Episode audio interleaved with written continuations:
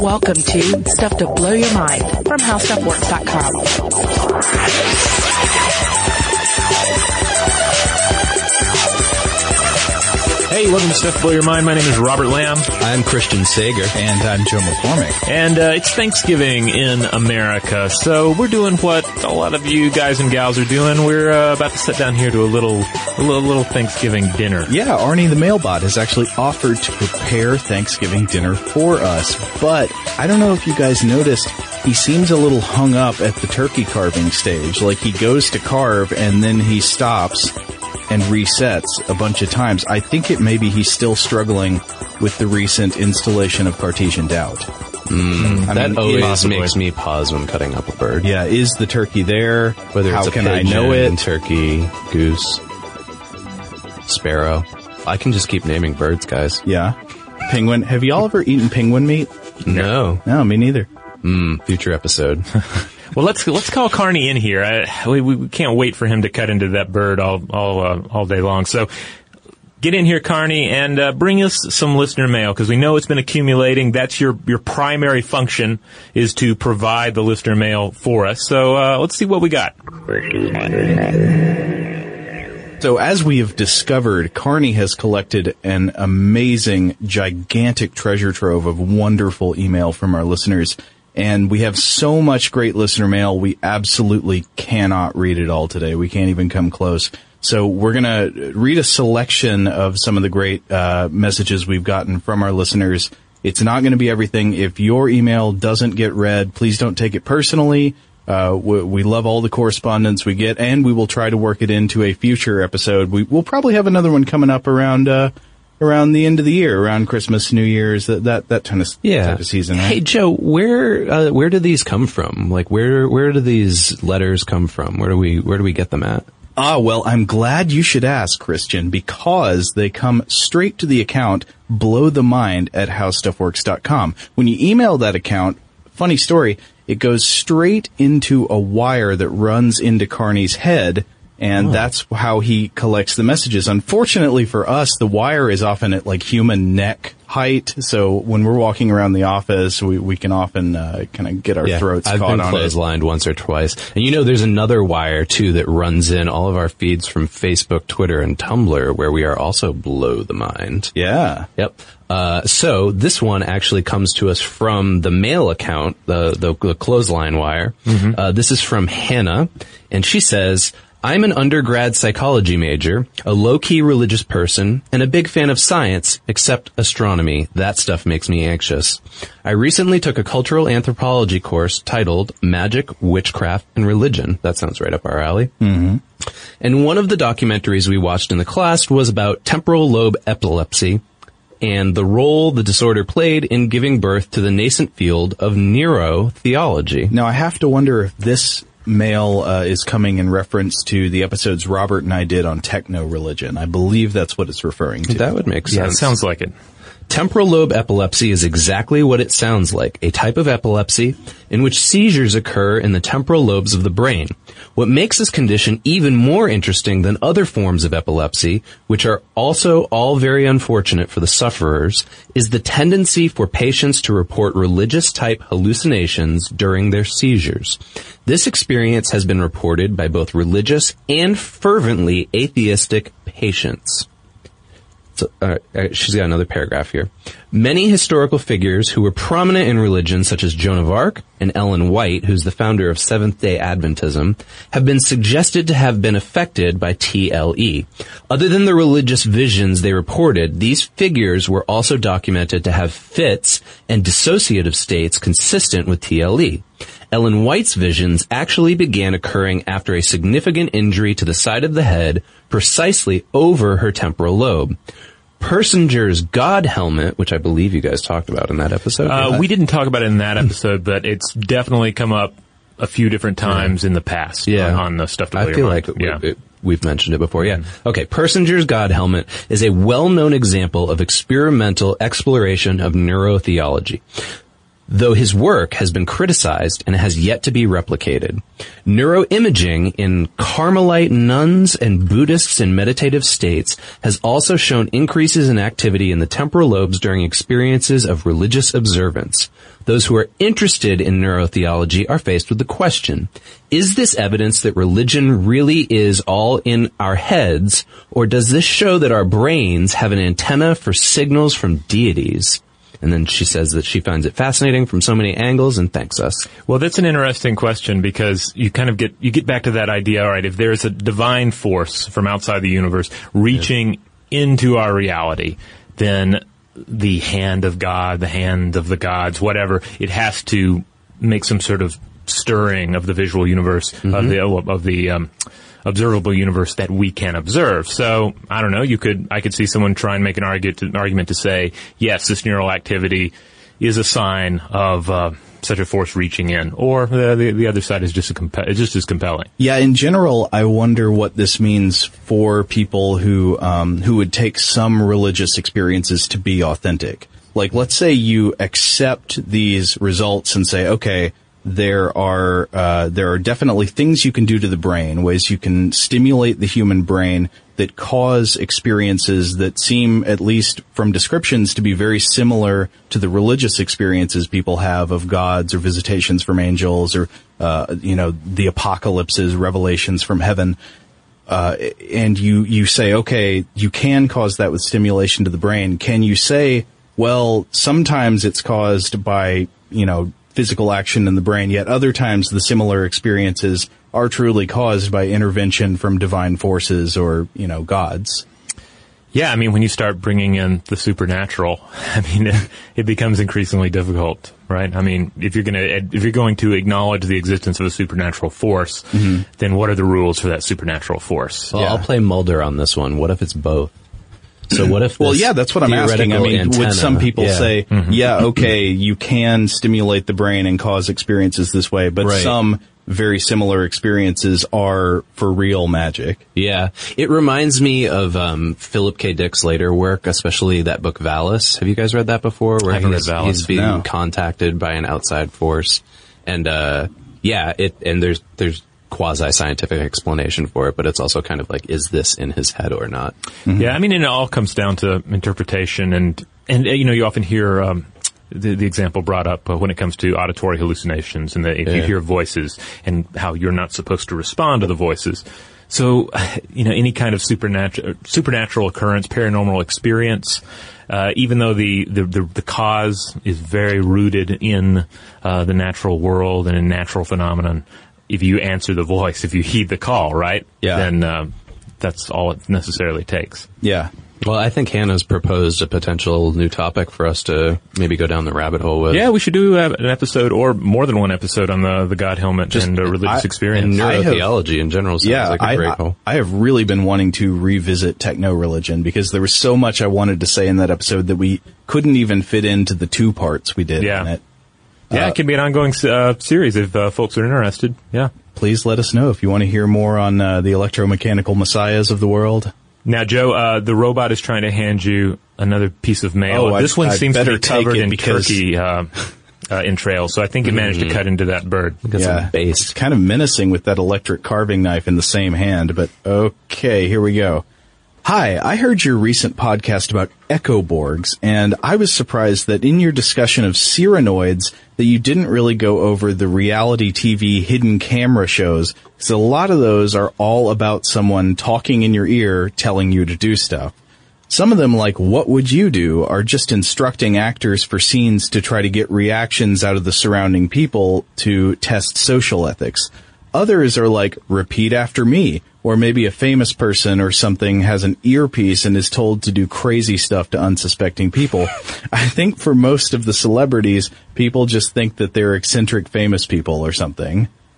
Uh, I've never seen a reality TV show like this. It, though it, it there- rings a faint bell, but yeah, I've never seen it. Uh, there so- is a certain way in which reality TV does almost almost tickle the boundaries of, of profound weird insights on what real behavior is. Yeah, I- I mean, I guess like I'm not familiar with these two shows that she mentions, Um, and I wonder actually if they're um, not available in America uh, because I think her address looks like it might be overseas.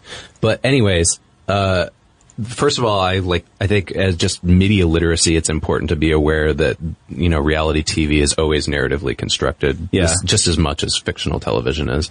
But but also this reminds me of. Are you guys familiar with the comedian Kurt Braunohler? No. He he's a pretty funny guy, and he does a podcast for Nerdist called The K Ohle. Uh, and uh, he he has this uh, new bit that I recommend our listeners and especially Elizabeth go listen to.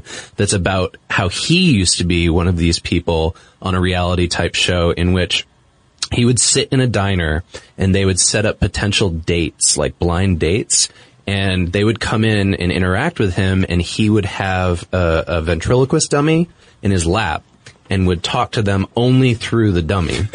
And apparently this one woman he interacted with was deathly afraid of dummies and just lost her mind and ran out of the restaurant crying. And then uh, as reality show producers are wont to do, they said, chase her. Uh, so Oh, he no. chased after her with this ventriloquist dummy. He does this much funnier version of the story, so I, I recommend that you go listen to it, but it sounds a lot like what she's, what Elizabeth here is positing. Hold on. These Can there be shows. legal consequences for chasing somebody with a creepy doll? No, because if you're, uh, this is my take on fear of any kind of puppets or marionettes, is if you were afraid of a storytelling medium, uh, as ancient as puppets, then you deserve to be chased to the street. Well, the funny bit is that at the end, like maybe five years later, he goes to a party and this woman's at the party and she just like freaks out all over again and she says, that's him. and everybody knows who she's talking about. Oh, that's great. Oh, wait, hold on. It looks like Karnie has a message for you, Robert, and it's covered in sand. Ah, I know what this is. This comes to us from Kelly.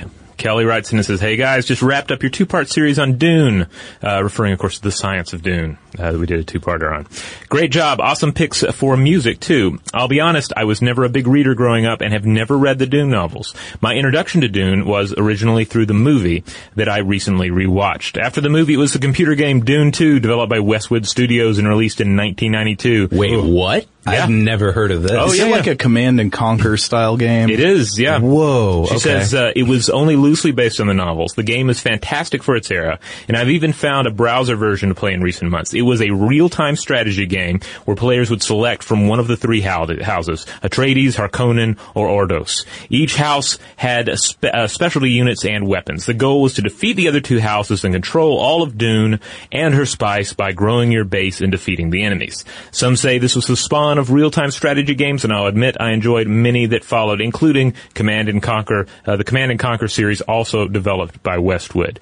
Yeah, when when we were putting together a lot of this material, I I ended up looking up some of the the old Dune games. Yeah. and these were fabulous because they had these elaborate cutscenes, which was apparently a Westwood Studios thing. Yeah. Command and Conquer was the same way. Yeah. that- with some hilarious bad acting too. but with yeah. like early 90s graphics. Yeah, I mean it looked pretty Well, good. Though. I think it was the, Yeah. the full motion video era. Mm-hmm. So Oh, the okay. game would be animated, but then when the cutscenes came in, it was essentially like video. Oh, Yeah. okay. okay. And and the the examples I looked at looked pretty good. Like the the makeup was nice. They Yeah. kind of they went after the look and feel of the Lynch Dune movie, but Mm-hmm. with some additions here and there.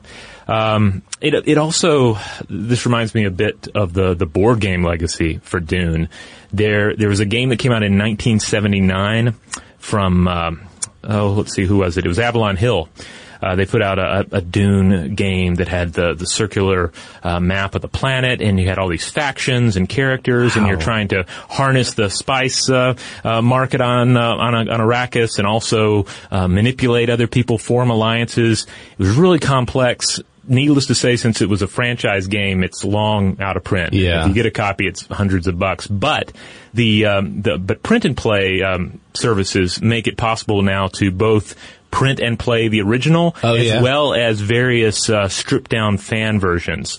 Uh, there's one in particular that came out in the last year called uh, Dune Dice or hilariously the dice must flow uh, which uh, which looks wonderful i haven't had a chance to play it yet but it's dice based you have the same map everyone gets to choose a different faction and form alliances so Man. it's a rich world for gaming that's for sure I don't know if you guys talked about this in the Dune episode or not, but you, you know how Hollywood just loves franchise universes right now, and they Yeah. really, you know, they they're they're really looking for like the next Harry Potter or the next Star Wars or whatever.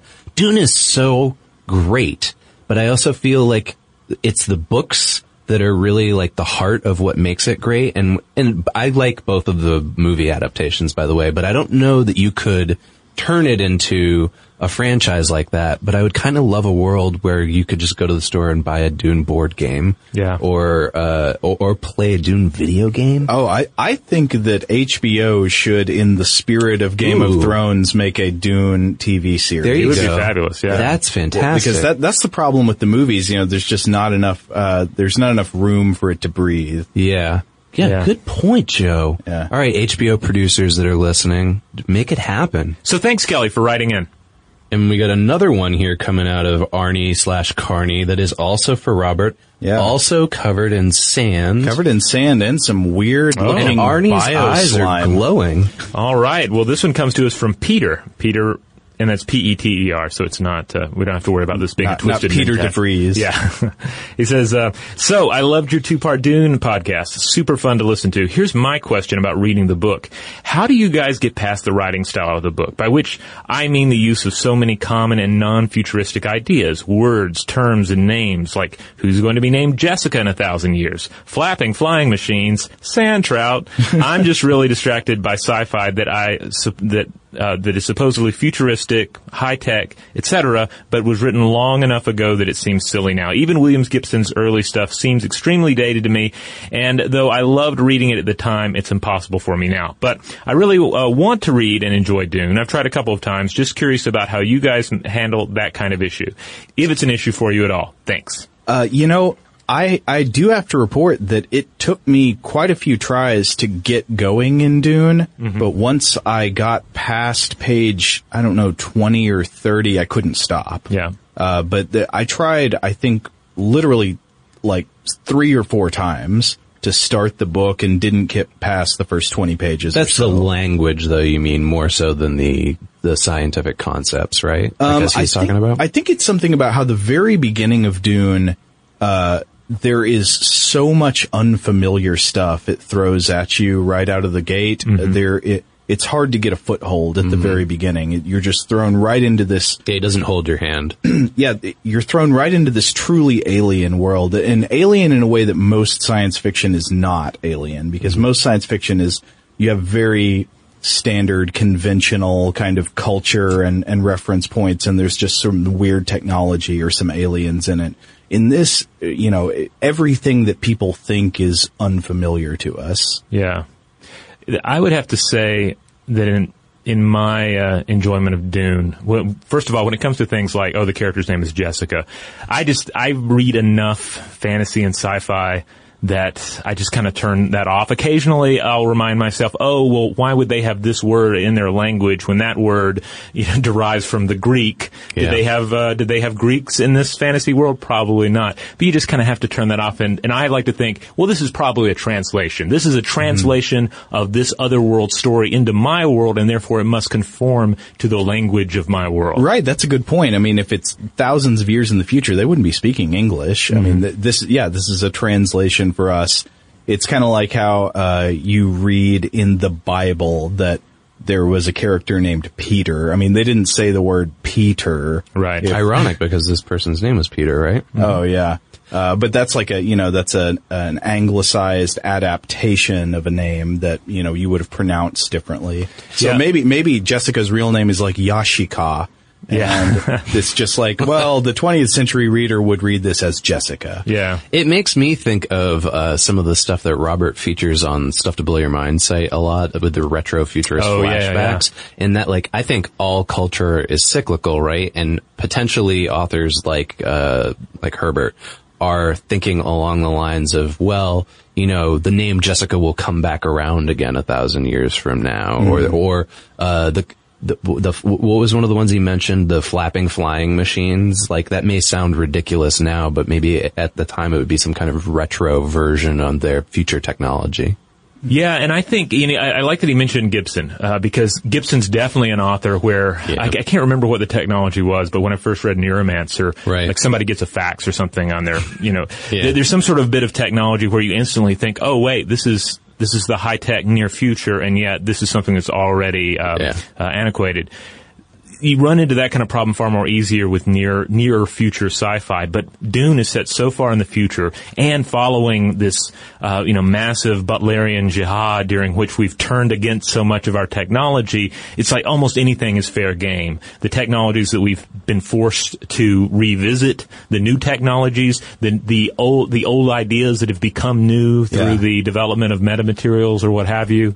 Yeah, I think that's one of the fascinating things about Dune. Actually, is the uh, the how some things are so alien and some things are so familiar, and like picking out the weird little elements that have survived the ten thousand years in between.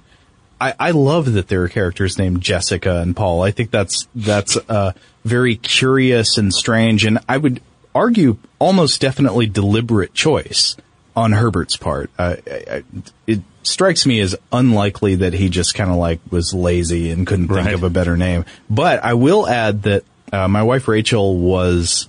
It, this was one of the funniest parts of Dune for her was that they're, the main character is named Paul. like Paul on the Wonder Years. Come on. looks like the next piece of mail that Karnie has brought out is uh, wrapped in a membrane. Okay, so this uh, we've shaken the amniotic fluid off of this letter, and uh, this one comes to us from Krista, and she's writing to us about the birth caul episode that we did. She says, I, under, I, or I listened to Born Under the Caul with great interest. I have only come across one other mention of the folklore associated with this, and I thought you might find this interesting. Forgive me if you mentioned this. I was at work while listening and may have missed this. Uh, no, we did not mention No, this, and this, this. and yes, I did find this interesting. So uh, this is a little bit of, of a factoid surrounding birth cauls uh, and their sort of legendary myth. Okay, she says, while studying the records of the Great Inquisition, an Italian historian Carlo Ginzburg read of a group of men from the Friuli region of Italy who were persecuted as witches from the 1570s through the 1640s.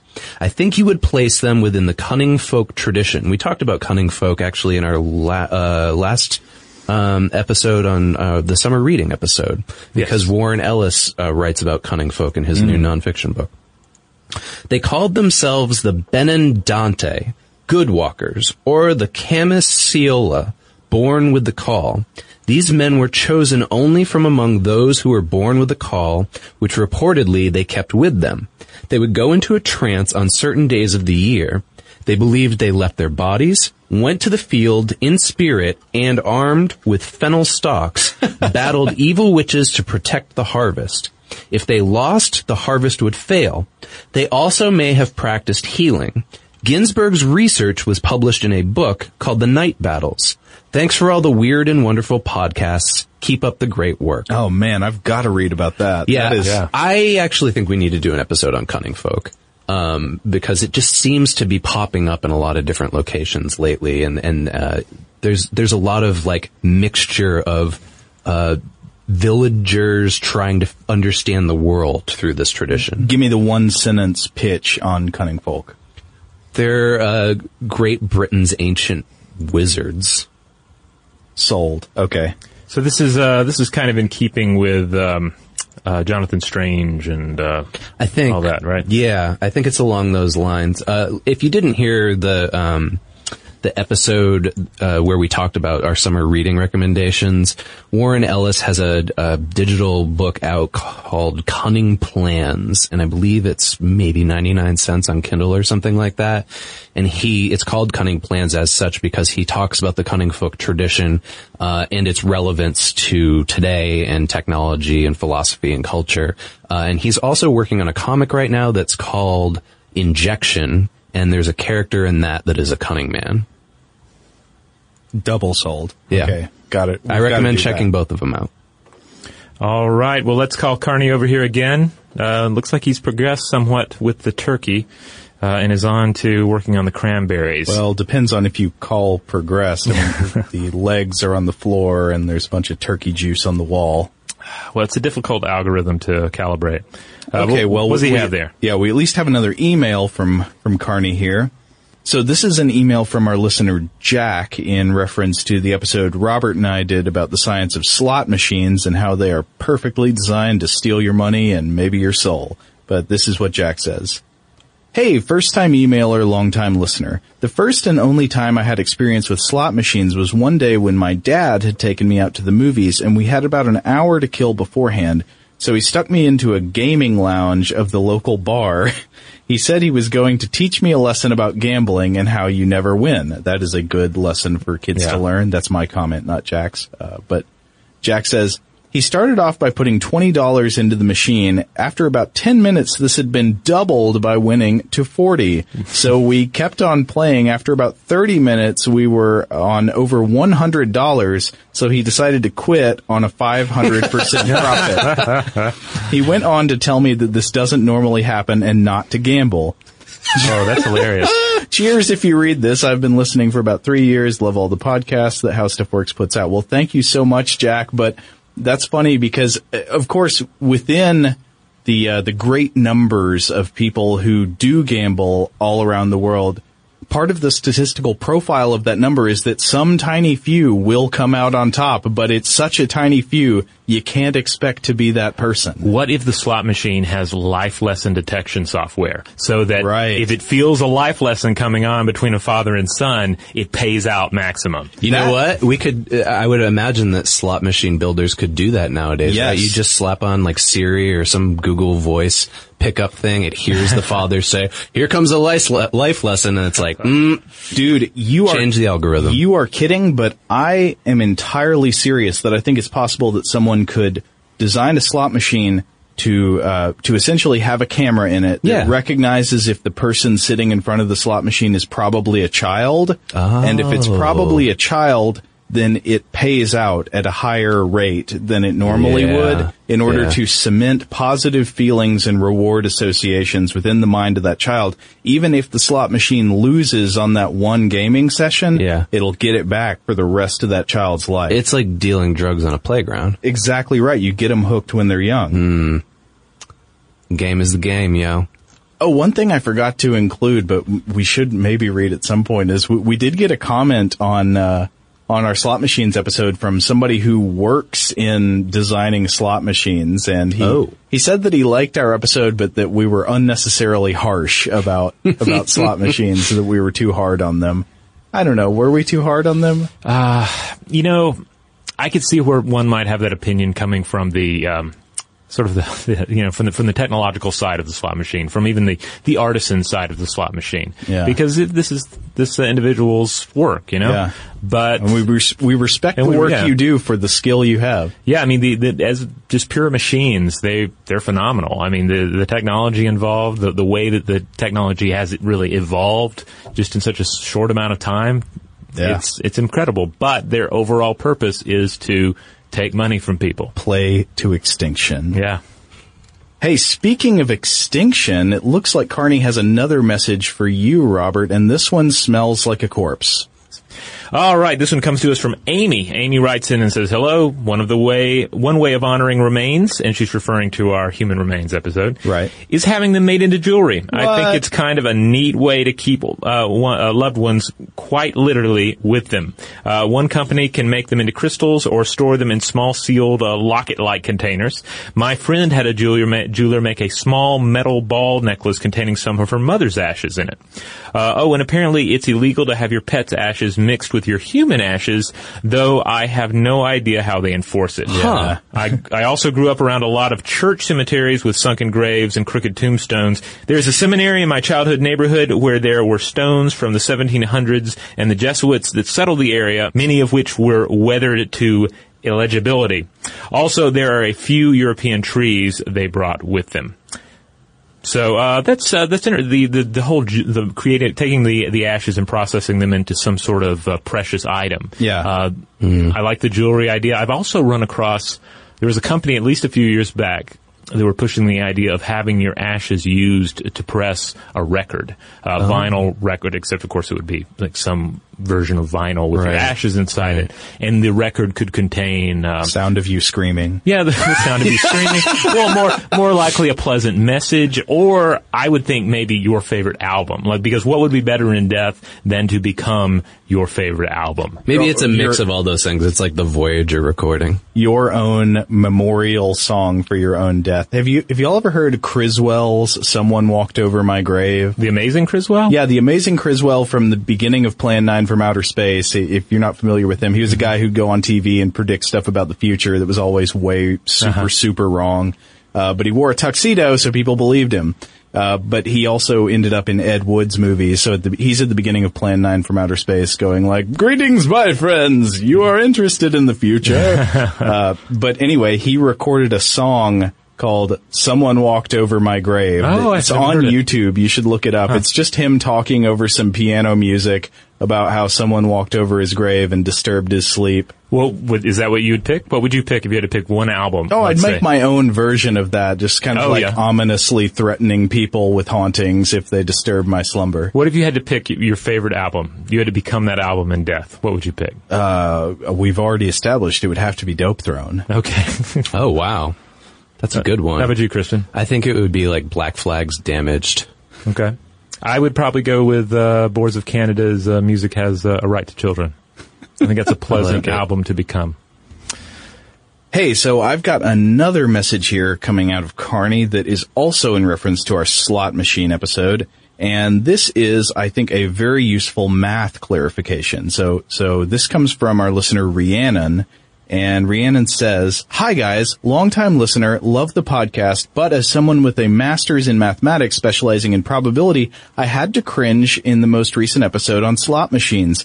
In the episode, you calculate the probability of winning on an eight picture slot machine as one eighth times one eighth times one eighth equals one out of 512. The math is sound here, but only if there was only one winning picture.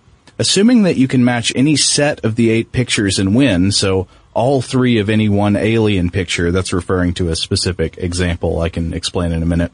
There are actually eight ways you can do this. So you need to multiply the probability by the eight ways you can win, which would be eight times one in 512 or one out of 64. Uh, and so what she's referring to is an example we had in this episode where there's an alien slot machine. It's got three reels, uh, one with the seven crew members of the Nostromo and the alien on it. And if you want to line them up to win, what's your probability of winning? Uh, We said the probability of getting something like three, three Ripleys is one eighth times one eighth times one eighth. But, uh, Rhiannon is exactly right that if you're not looking for three Ripleys or three Dallases or three aliens, but any combination of three, the first reel doesn't matter. You're just trying to match the second two reels. So the probability is actually 1 in 64 of any match, as opposed to 1 in 512 of a specified match. Um, and she goes on to explain that. Uh, she says another way to think of it is the first picture is irrelevant, so the probability of the first picture being a success is eight out of eight. But the second picture is uh, must match the first, so the probability is one out of eight, and the same with the third picture. And then she lays out the math again. Oh, okay. Oh wait, so how many people should have survived the Nostromo incident?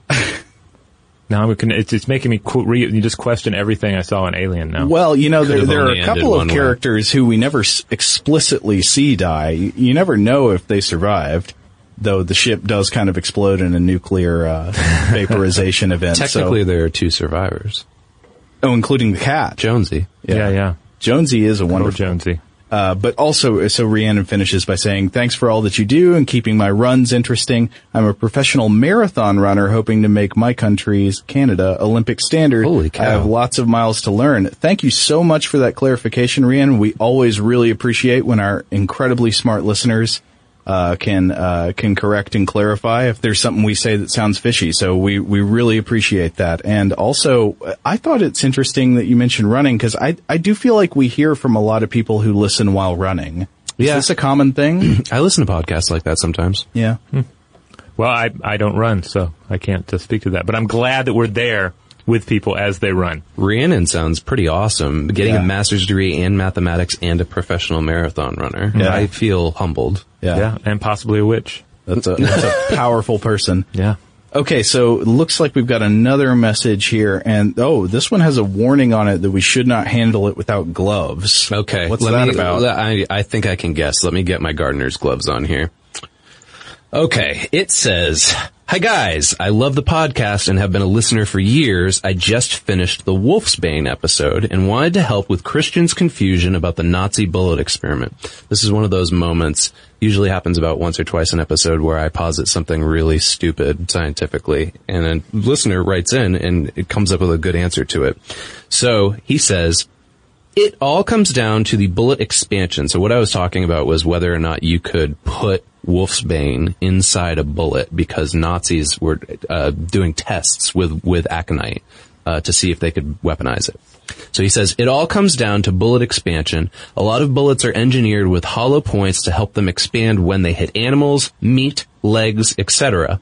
This hollow portion can carry a small amount of an alternate substance and not substantially hurt the metal's bullet, metal bullet's expansion. A tricky part to this is that each bullet has to be designed to expand when fired from the right gun as well. A bullet designed for a pistol won't expand well when fired from a long-barreled rifle. The velocity would be all wrong. This is my bet for why the test bullets failed to expand and over-penetrated. On a somewhat lighter note, if you rewatch Jaws now, you'll better understand the scene where the police chief pours mercury into his hollow point bullets. Expanded discussion points include the Geneva Conventions and ethical military bullet design. Thanks for the great podcasts. Excellent. That's some nice, nice uh, bonus info. Yeah, because I th- if I remember correctly, it turned out that the Nazi experiments did not work. It They- did not. They, they were Yeah. shooting people with aconite, and there was no, other than being shot, there would were no uh, poison effects from the aconite. Right. Uh, but in, it sounds like he's questioning their their methodology. All right, here's another bit of uh, listener mail uh, coming into us here from Joyce. Joyce writes in and says, "Hi, I'm listening to your ghouls episode, and at the end of it, uh, it's about human cannibalism. My uncles grew up during World War II in China, and my parents grew up uh, during the Vietnam War, and food was extremely scarce. They remember seeing people eat dead babies to survive. In order to get around the emotional attachment to, to the dead child, the people ate each other's babies. So I guess it isn't ancient history." Or morally wrong given some culture circumstances.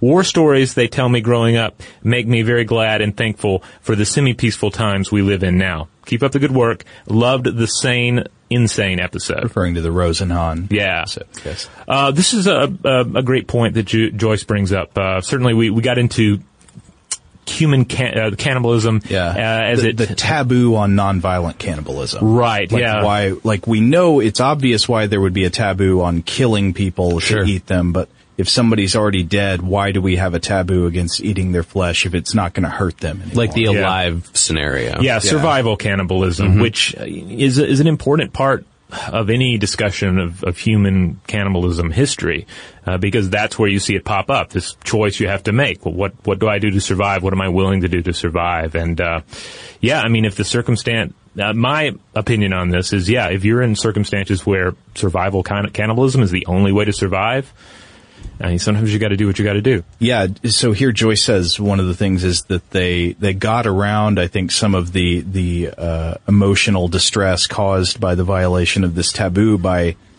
eating each other's dead uh, children or, or babies instead of their own. And so they I mean I guess that could help put some kind of distance between you and uh, the horror of it, I guess. Yeah. I mean, there's, uh, they, again, to her point, I mean, thank God that, uh, that, uh, you know, we don't live, we're not living currently in times so dire that we have to make that kind of choice and figure out how to compartmentalize it, uh, and, and make it work for our survival. yeah. It reminds me of uh, the the expeditions that went through the Northwest Passage in the 19th century, because a lot of those ships went missing. Especially the Franklin expedition is really famous for it, uh, and they they believe that not only did the ships sink and go missing, in fact, they recently have found evidence of Franklin's ships. But that there was cannibalism that went on, and it was not survival cannibalism. The the bones that they have found of some of the sailors uh, had mark indentations on their bones of, of cutting. All right, so we got another one coming out of the machine here, and it's glowing. It's really, I don't know, it's kind of far away. I don't know if I can reach it, but I think it's for you, Joe. Uh, yeah, this is from our listener Eric, who is responding to the episode Robert and I did in our Halloween season about Will o' the Wisp, the the glowing light in the bog, and uh, and what is it? Uh, one of the things we talked about in the episode is the fact that Will the Wisp sightings seem to have sharply dropped off in the past hundred years or so. People used to report these all the time. Uh, uh, writers from the 1800s and before talk about it as if it's extremely common, something people would just be familiar with in their day to day lives. Yeah. They'd be very likely to have seen it. I've never seen a Will o' the Wisp, and it seems like most people haven't. So And I wasn't on the episode, but I told you guys off air that the only reason I knew what it was was because there was a Spider-Man villain called Will o' the Wisp that appeared in an 80s comic I read. Well, apparently a lot of people are familiar with it from D&D, so. Oh, yeah, That's another right. reference point we talked about in the episode. But anyway, we asked our listeners, hey, have you ever seen the Will o' the Wisp phenomena? And if you have, uh, write us and tell us. And so a couple of people did. One of them was Eric, who w- wrote us this very interesting story. Eric says, Hey gentlemen, you ask for anyone who's seen the elusive Will o' the Wisp. I have had an experience with such an entity. I live in upstate New York, Chenango County? Chenango? That sounds, it. sure. Chenango County. I love to hike on the many Finger Lake trails or any trail that spreads across the woods. The area of land behind where I grew up had several pond marshy areas connected by a series of streams. Generally just a wet place, no bog or swamp though. At the age of 14, eight years back or so, I was several miles from home when darkness fell. I know all the woods there pretty well from my copious times wandering through them. It's also hard to get lost. If you walk in any direction for a little while, you will find a road, not a vast wilderness for sure. I was casually walking on a trail back with the moon as the only light when off to my right, about 300 feet into the woods, I see a bobbing whitish blue light. I walked keeping an eye on it thinking if there were any houses out that way. There were not. Not only that, but it seemed to be moving parallel to me. This is an awesome creepy pasta. Yeah. I thought to myself, I'm not starving or near dehydration. I'm not delirious or mad, but I had a profound skeptical curiosity in the supernatural. I thought it might be a ghost. My neighbor liked to tell ghost stories about people getting lost in the woods by following a large white buck during deer season or a girl in distress that they could never seem to find. I think he just liked to scare me. I like the the buck. That sounds like Yeah, a more recent great. take on the the same trope.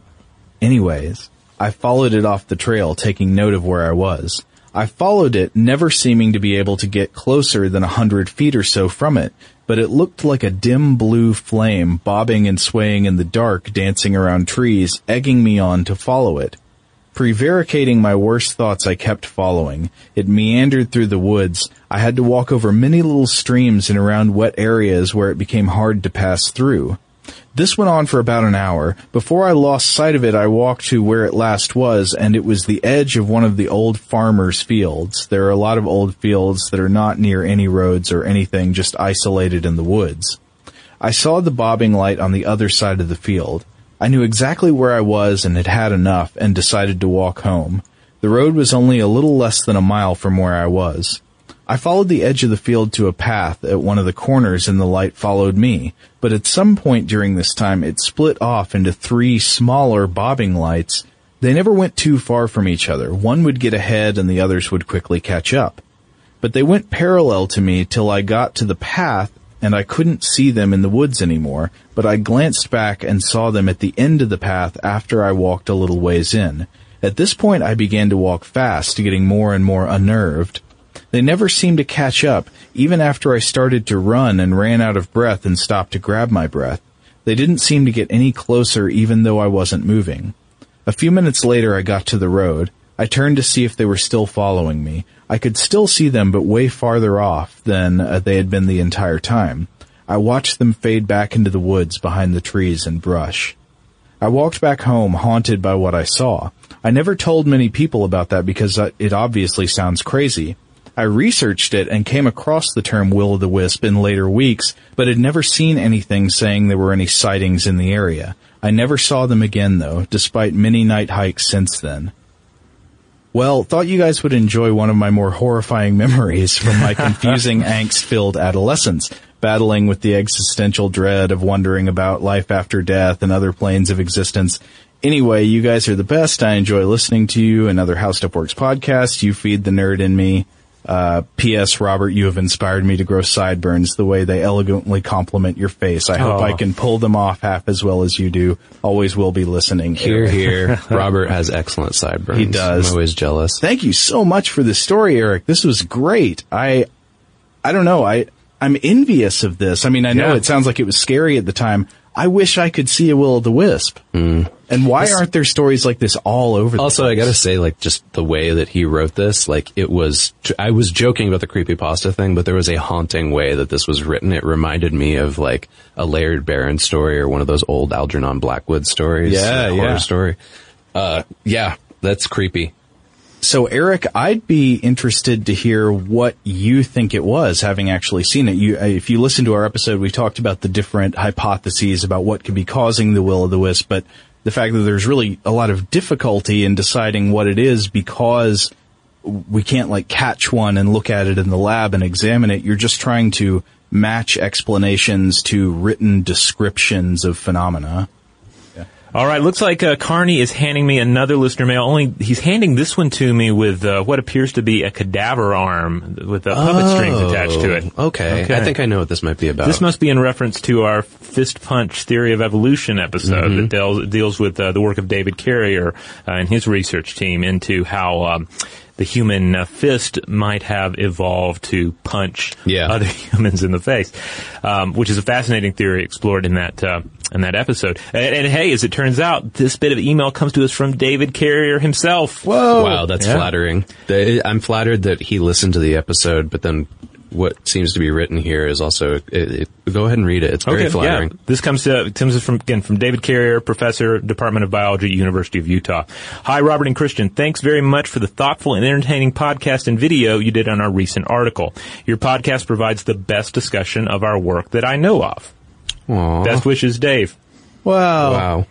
That that really kind of gets me. We Yeah. love hearing from the scientists who actually create the work that we reference in our episodes. Every now and then we do. I know we, we heard from, uh, the person behind the Echo Borg study when we did the Echo Borg episode and, and this one too. And that is, I'd say it's one of the most rewarding feelings is when, I- don't know, as a, as a science communicator, I at least often have the feeling of, I really hope I'm representing this well and everything. And, and just having the person who actually did the work get in touch with you and let you know that in one way or another, you didn't completely screw it up. Yeah, yeah, yeah. It feels like, or at least, if, if nothing else, I was I was accurate and I was able to convey the the the truth of the study. So Yeah. And this reminds me, actually, we did receive a few messages, both uh, as emails and through Facebook, from listeners who have martial arts backgrounds, and they were adding in that uh, they questioned the relevancy of the fist as the way that our hands would evolve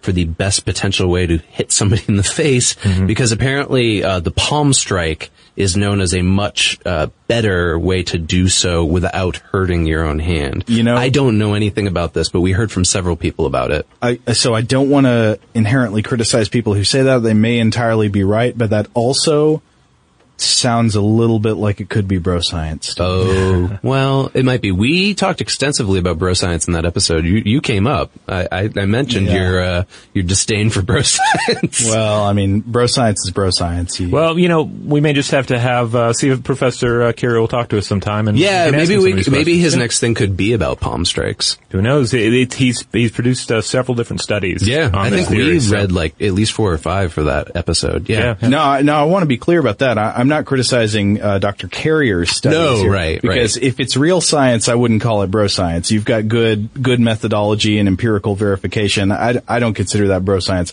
Bro science is, oh man, you're doing your protein stack all wrong.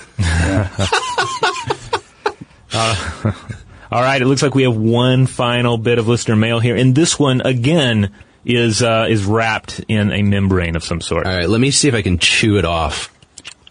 Ew. I think this is actually a website comment, uh, and hopefully on our next listener mail episode we can get into a few more of the great comments that have been left on our Yeah, web page. It's harder for us to keep track of those sometimes because we don't Yeah. get a. It, it doesn't ping us when those go up. We have to go back and, and Yeah, manually and if you them. if you're unfamiliar with what we're talking about, on the landing page at stufftoblowyourmind.com for the page where each episode is embedded, there's a comment section at the bottom there, and I believe it posts to your personal Facebook, but we don't necessarily see it because it doesn't go directly to the Stuff to Blow Your Right, Mind. the, the system needs a little tweaking, but we still Yep. Mm-hmm. try and go back and read them. So uh, by all means, uh, feel free to interact with us there. This was a particularly good one about the birth caul episode. It's from Jenna, and she says, I am a student midwife in Wagga Wagga, New South Wales, Australia. I feel extremely lucky that my first ever solo birth two weeks ago was an en-caul birth. I'd like to share my experience. As the baby was exiting the birth canal, we could feel that the amniotic, amniotic sac membrane was still intact. As you mentioned, normally the amniotic sac will burst. However, as the baby was born, I very briefly held it within the amniotic sac, like a baby in a big water balloon. It was a thin, opaque membrane, very full of baby and amniotic fluid. I pierced the amniotic sac with my hands and removed the membrane from the baby. Both mother and baby are doing fine. Thanks for your brilliant podcast, as always. So, as we talked about in the episode, it's exceedingly rare to be born with a birth caul, but it's even more rare to be born en caul, which is your, the amniotic sac is completely intact and hasn't ripped or broken at all. Uh, this, and, and, and you know, as we've talked about earlier, there are a lot of uh, myths about such babies and the, the powers that they may hold. Well, let's uh, hope that this baby is imbued with vast and powerful abilities. What I want to know, Jenna, is what did you do with the the sack afterwards? Because that also holds power. You know, you can, as we talked about in the episode, you can bury it in the yard behind the house, or you can sell it to a sailor for good luck. Can keep you from drowning. There's so many things that that these uh, these birth cauls can do. Uh, but but to have an entire sack, that's that's useful. Wait, wait, I can't. I assume you're meaning like according to legend. Are you saying there are like also scientific things that a No. birth caul can do? There's Oh, just a lot of legends about birth cauls. Yeah. Okay. Lo- lots of Oh, yeah. legends about different variations, depending on the color, depending on how big they are, whatever, uh, of the various effects they can have. yeah, I think the only issue we ran into is that we we wished we could have found more stories from Asia and Africa. Yeah, that was the thing. A lot of the legends were mostly European based. Yeah. Uh, it actually, Jenna's in Australia, so I wonder what kind of, um, you know, legends may have risen up around birth cauls there. Oh yeah, yeah. Yeah, but thanks for writing in. I, I, Uh, it just, that sounds like a thing that you would be in awe of. I know people talk about babies being born like that anyways, but like it coming out in the membrane like that would just be like, whoa. yeah. Hey guys, look, I think Karnie's bringing out our meal. Oh, oh let the heat. Oh, wow. Look, there's even a little Tofurky for me, Oh, but it's in a birth caul. Uh. yeah. It looks like there's some there's some sand in the center of the uh, turkey cadaver. Yeah, and there's some uh, corpse jewelry mixed in with the stuffing. Ooh, that's kind of rough, Karnie. But I mean, you, what what else can you do? I mean, it's, it's the way you're programmed. Well, I guess we better dig in, guys. Okay. So if you want to send uh, more information to us, what maybe you want to respond to some of these, or maybe you want to respond to some of the other episodes, well, you can write us at blowthemind at howstuffworks.com.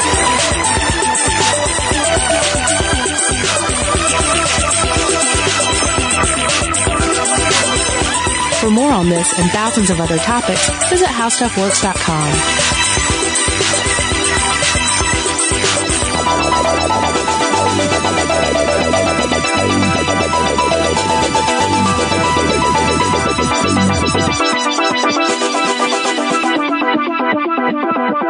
Thank you.